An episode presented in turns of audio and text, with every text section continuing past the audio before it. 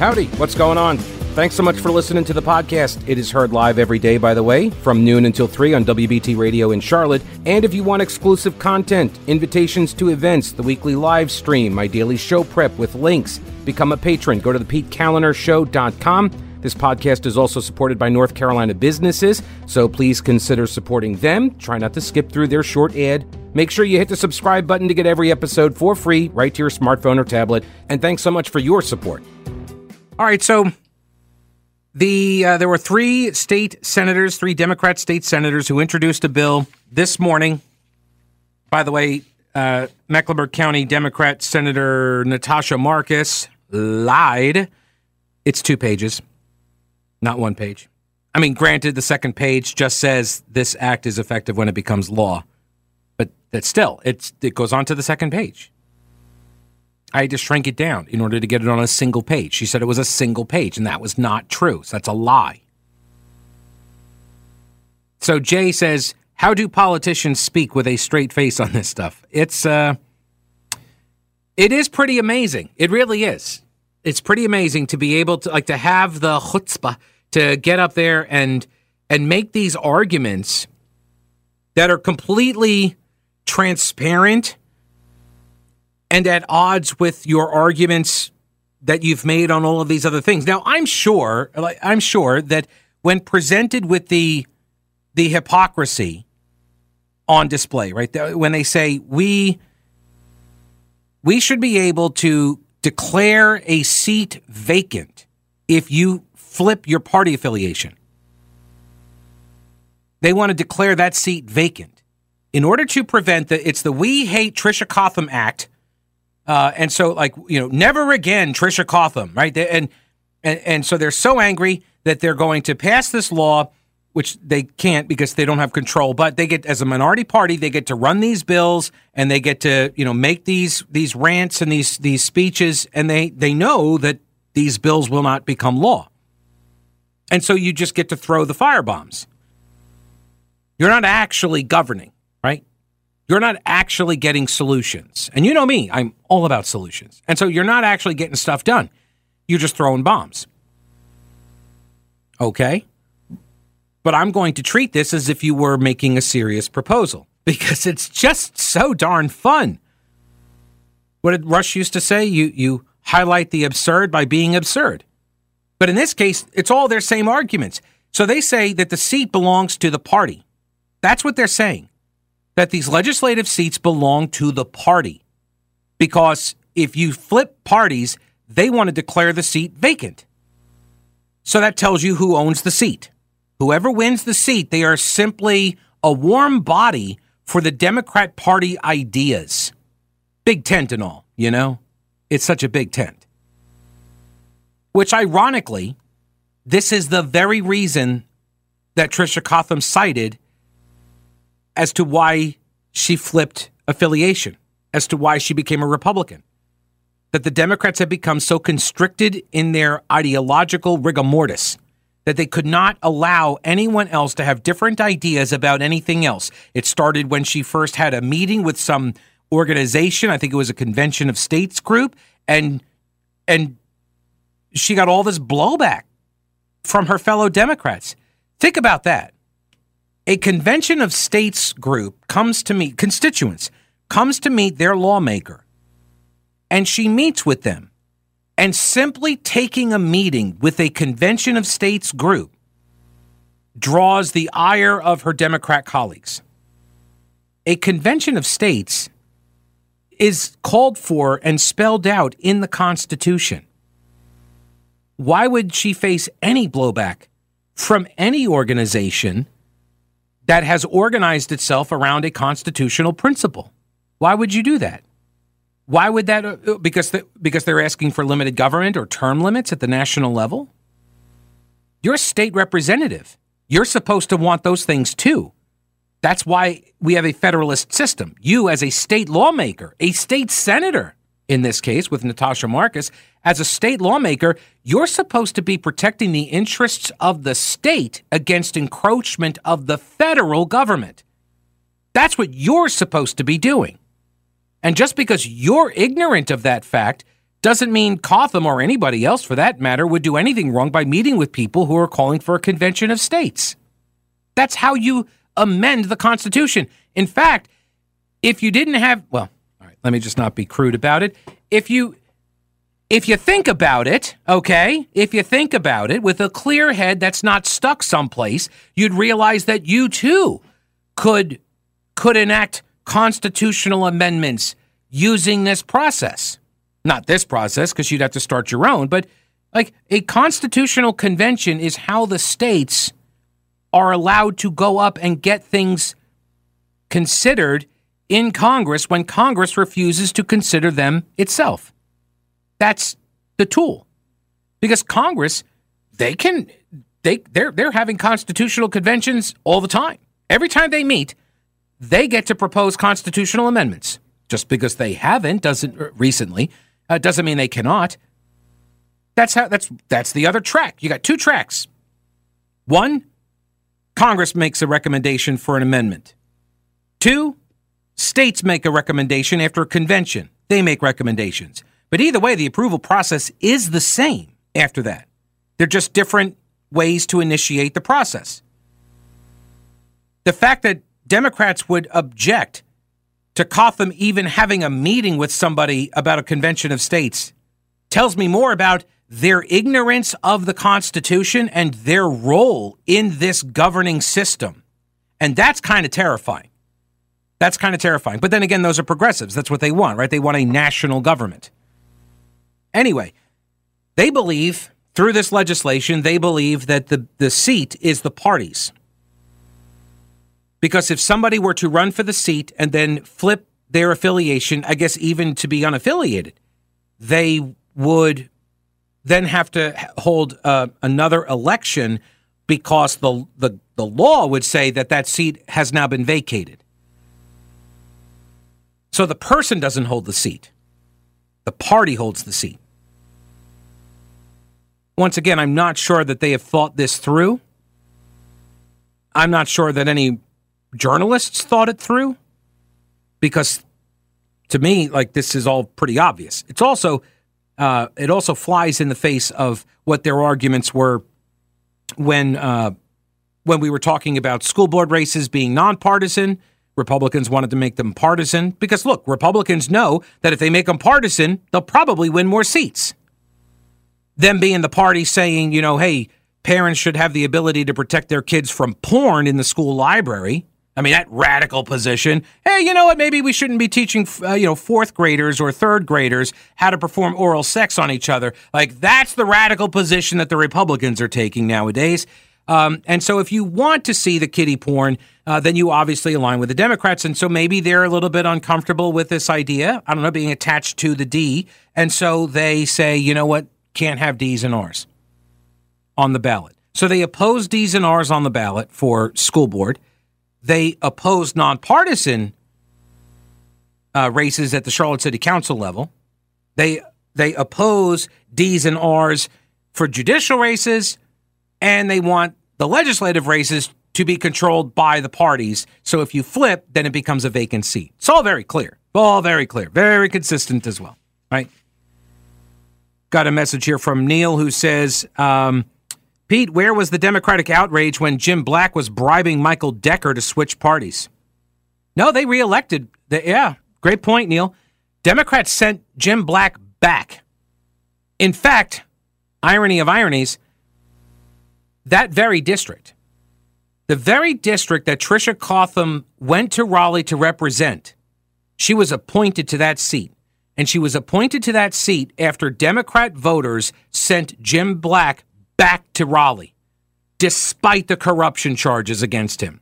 They voted for a corrupt Democrat rather than a Boy Scout Republican, literally, right? Hal Jordan.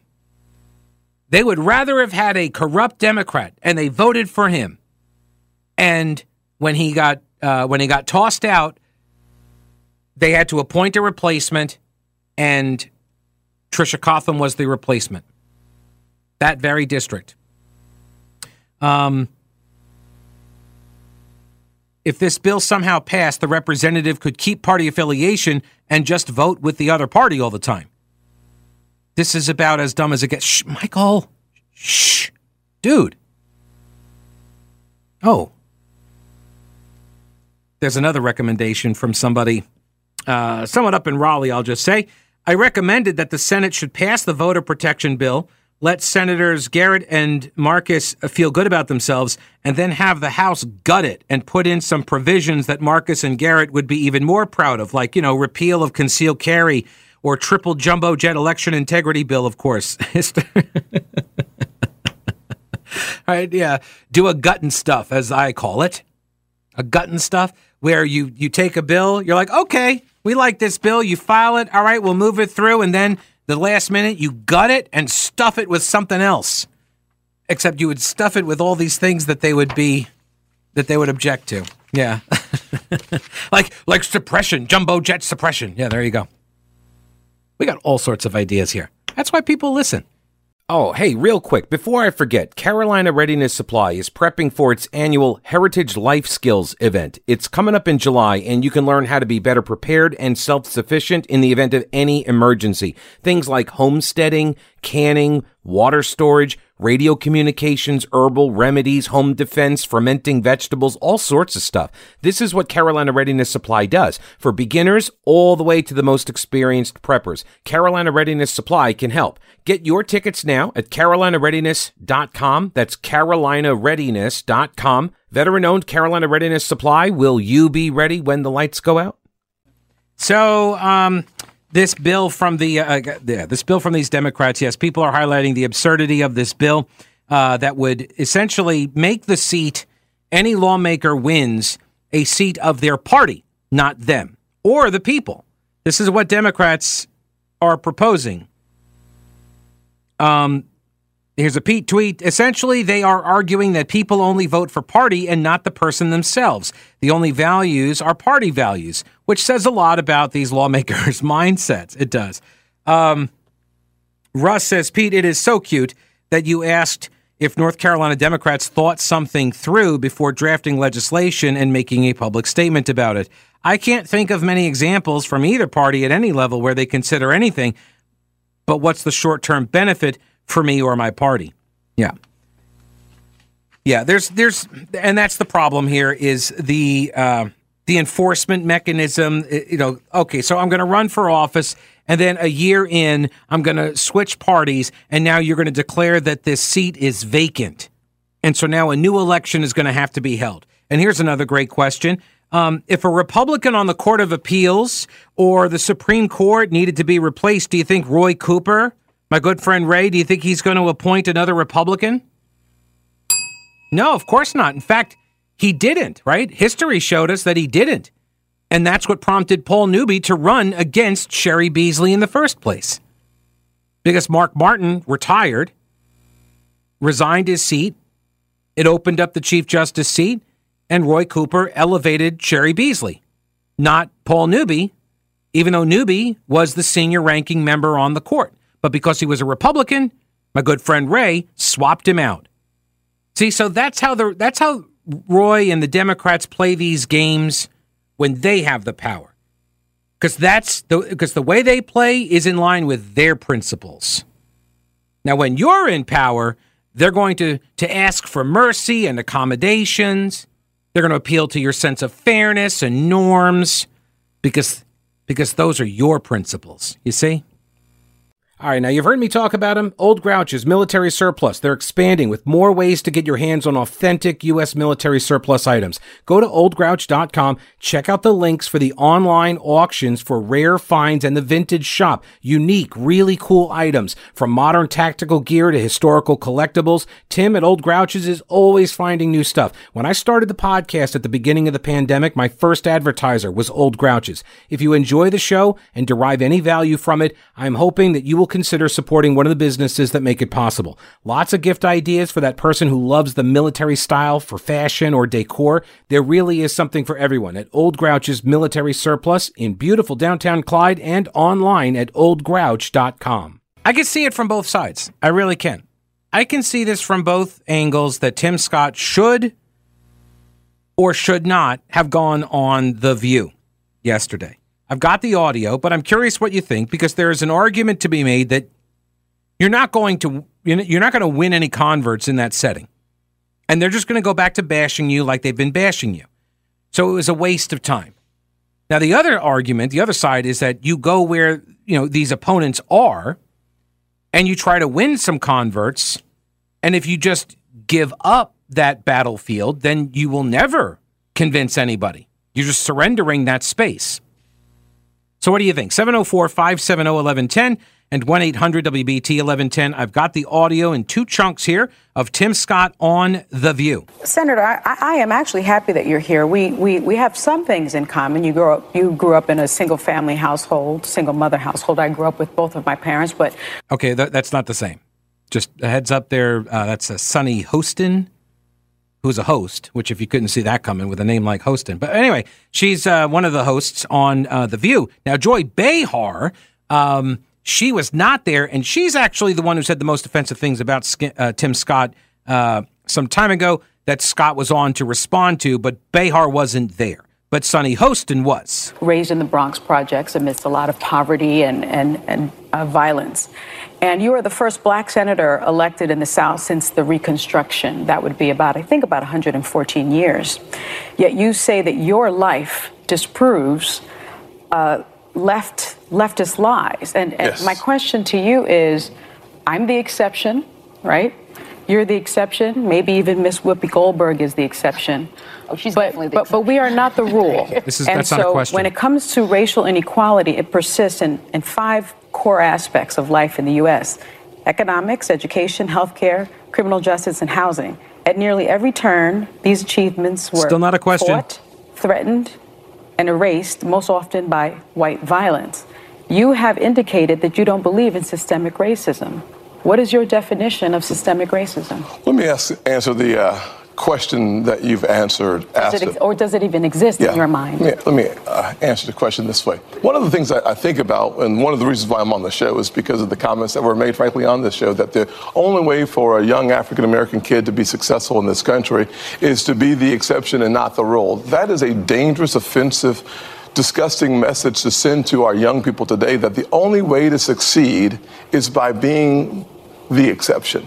I will tell you that if my life is the exception, I can't imagine. But it is. But it's not, actually. It's been 114 years. Yeah, so the fact of the matter is we've had an African-American president, African-American vice president. We've had two African-Americans to be secretaries of the state.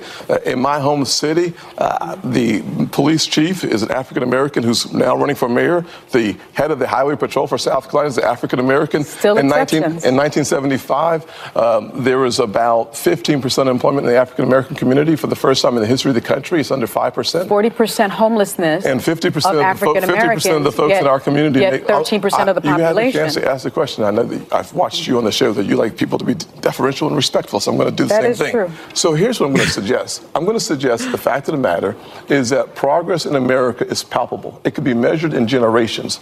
I look back at the fact that my grandfather, born in 1921 in Sally, South Carolina, when he was on a sidewalk, a white person was coming, he had to step off and not make eye contact. That man believed then, with some doubt now, in the goodness of America, because he believed that having faith in God, faith in himself, and faith in what the future could hold for his kids would unleash opportunities in ways that you cannot imagine.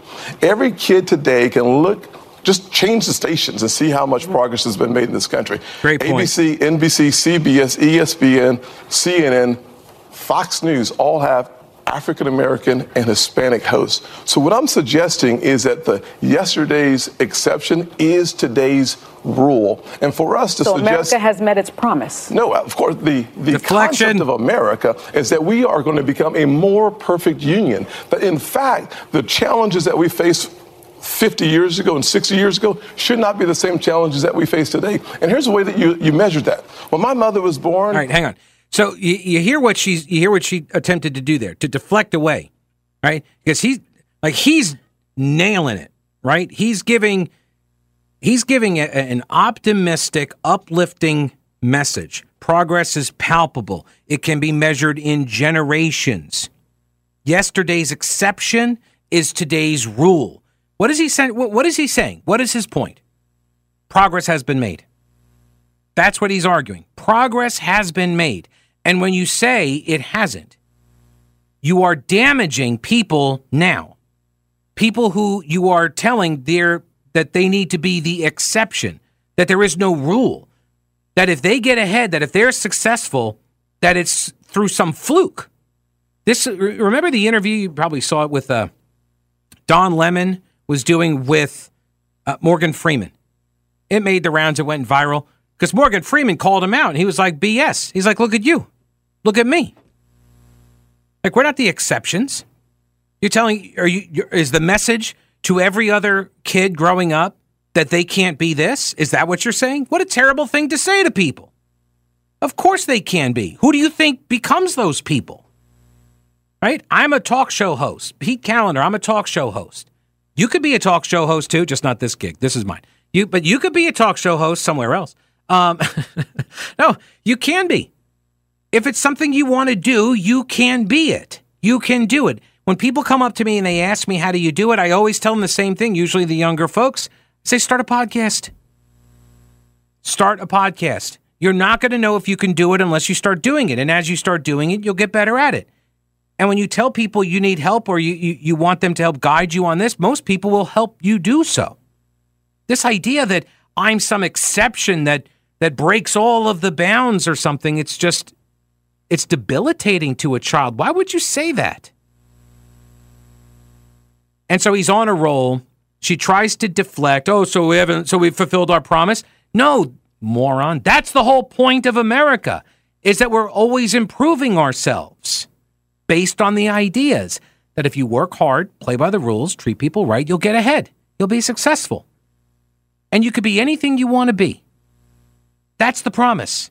That's the more perfect union. And that's what Tim Scott is explaining. And she's got nothing. She's got nothing except depressive statistics, right? She's saying, oh, what about this homeownership number? And he comes back at her with some other stats.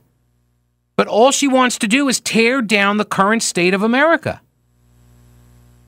And now you got to ask yourself, why? Why would you want to do such a thing? Protect your own status? Because that is one way. I mean, that is one way to go. Like, I don't want anybody else to be a talk show host, so I'm going to just denigrate everybody else so they can't take my gig. Something like that. I don't know. Maybe some people do operate like that. I'm not one of them. I've not met anybody that's like that. Maybe there are people. I have heard, actually. I've heard some. I mean, usually like the famous people. I've heard some famous people that behave that way.